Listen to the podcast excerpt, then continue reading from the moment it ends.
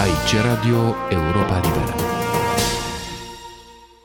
După ce a cercetat arhivele fostei securități a regimului ceaușist și după ce a stat de vorbă cu victimele acestei instituții represive, Andreea Pora a realizat în 2003 la Radio Europa Liberă un serial care prezintă mecanismele prin care funcționa securitatea, metodele sale de lucru, mentalitatea angajaților săi și regimul de teroare pe care îl instaura la comanda aparatului comunist, dar și de la sine putere. Un chip al fostei securități prin mărturiile victimelor acesteia.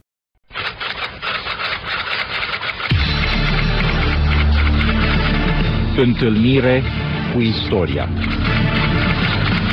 Pagini din dosarele securității Continuăm serialul dedicat victimelor fostei securități. Va fi vorba încă o dată de un anonim, de un cetățean obișnuit care a fost supravegheat an de rândul de fosta securitate. Omul devenise suspect pentru că începuse să-și vândă mobila. Andreea Pora. Pentru securitate, orice gest, orice vorbă, orice ieșea din tiparul trasat de sus devenea suspect. V-ați gândit vreodată că banala vânzare a unor lucruri din casă vă putea transforma peste noapte într-un obiectiv? Ei bine, nici Mircea Băzăvanu s-a gândit.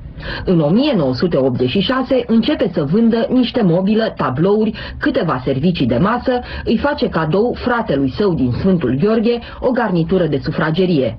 Ei și, vă veți întreba, de ce putea fi interesată securitatea de așa ceva?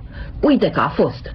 Sursa Călărășanu informează securitatea din Covazna că, citez, numitul Băzăvan Mircea înstrăinează bunuri de uz caznic. Vigilentă și brusc suspicioasă, considerând probabil gestul drept ostil la adresa urânduirii de stat și partid, securitatea din Covazna sesizează securitatea din București pentru a verifica informația.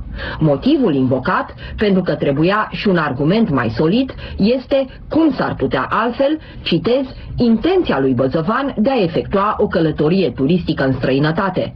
Această intenție rezultă din faptul că au început să vândă o serie de bunuri de valoare ca tablouri, cristaluri, mobilier la diverse persoane, motivând că nu mai au nevoie de ele și sperând să aibă posibilitatea să-și cumpere altele. Se spune nota din 21 octombrie 1986 a Securității Covasna. Din acest moment se declanșează caruselul. Îi se deschide dosar de urmărire informativă și măsurile sunt dure de la bun început. În primul rând, se cere aprobarea organelor de partid, Mircea Băzăvan fiind membru PCR, pentru a se începe verificarea prin mijloace specifice muncii de securitate. Este activată sursa Alex Stoica, cu misiunea de a vedea de ce obiectivul vinde bunuri din casă și se trasează sarcina recrutării a încă unei surse pentru a avea și a doua linie informativă. În plus, așa cum arată raportul aprobat de colonelul de securitate Frunză, se mai au și măsuri T, adică interceptarea telefonului, pentru a stabili, citez, persoanele suspecte cu care intră în contact și măsuri de interceptare a corespondenței interne și externe. Securitatea se mișcă repede. Notele informative încep să curgă. Mircea Băzăvan. Sursa principală care a furnizat toate datele începând de la străbunicii mei și respectiv ai mamei mele și uh, străbunicii soției se numește Alexandru Stoica, care reprezintă un nume conspirativ. Este un uh, coleg, șef al meu pe linie profesională. Semnele de întrebare mi le pun și acum. Cu ce uh, modalități au putut ei uh, să obțină niște um, intimități din familie? Rezultă din dosar că și scrisorile care le primeam din interiorul țării erau citite, traduse în fel și chip, de asemenea scrisorile care le primeam din uh, străinătate. Telefoanele erau puse toate sub urmărirea organelor securității. Spre dezamăgirea securiștilor, nimic spectaculos. Informatorii nu reușesc să dezvăluie mare lucru, pentru că Băzăvan, devenit între timp obiectivul California, este un om liniștit, la locul lui, apreciat din punct de vedere profesional. Are o atitudine corespunzătoare față de organele superioare și subalterni, spune sursa Alex Stoica, care atrage însă atenția că, citez, evită să meargă în afara programului cu colegii și subalternii la diverse acțiuni recreative, mai exact la băutură. O altă sursă notează, citez, are o atitudine liniștită față de locatari, este respectos, dar nu prea sociabil și atunci când este solicitat, participă la activitățile cu caracter obștesc. Cu toate acestea, Mircea Băzăvan avea și el nemulțumirile lui, repede semnalate de informatori. Citez, își manifestă nemulțumirea legat de energie și aprovizionare. Este nemulțumit în special de apartamentul în care locuiește prin faptul că are igrasie. Mircea Băzăvan spune însă că evita pe cât putea așa zisele comentarii ostile. Că nu era lumină în casă, că era frig, pentru o pâine trebuia să stai la coz, să-ți iei un kilogram de zahăr sau unul de ulei.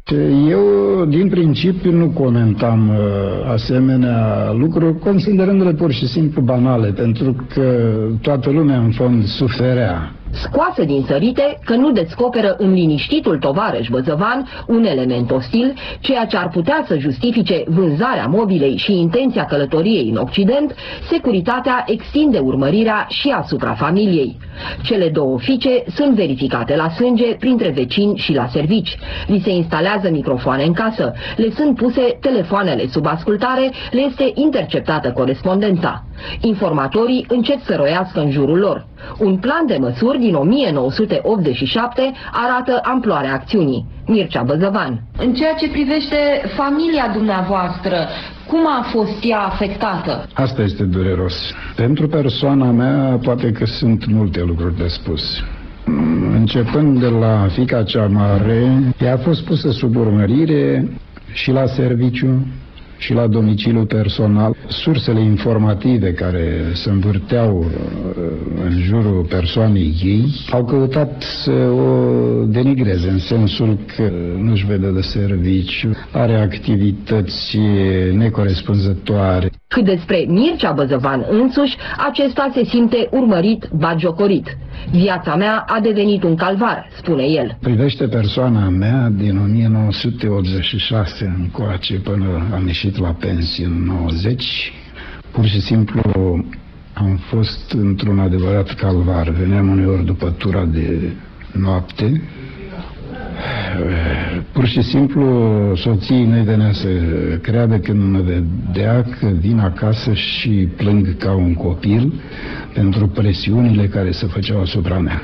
Eram bat jocorit pur și simplu de către acești inconștienți, chiar nemernici pot să-i numesc, aceste surse, niște ordinari.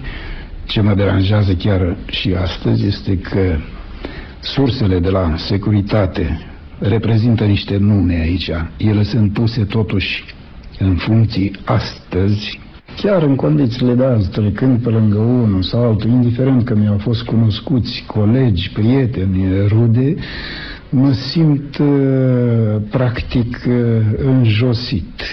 Oricum ca om mă simt jignit în uh, suflet.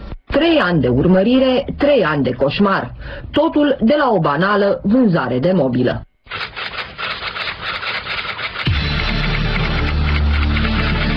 Întâlnire cu istoria. Pagini din dosarele securității. Aici Radio Europa Liberă.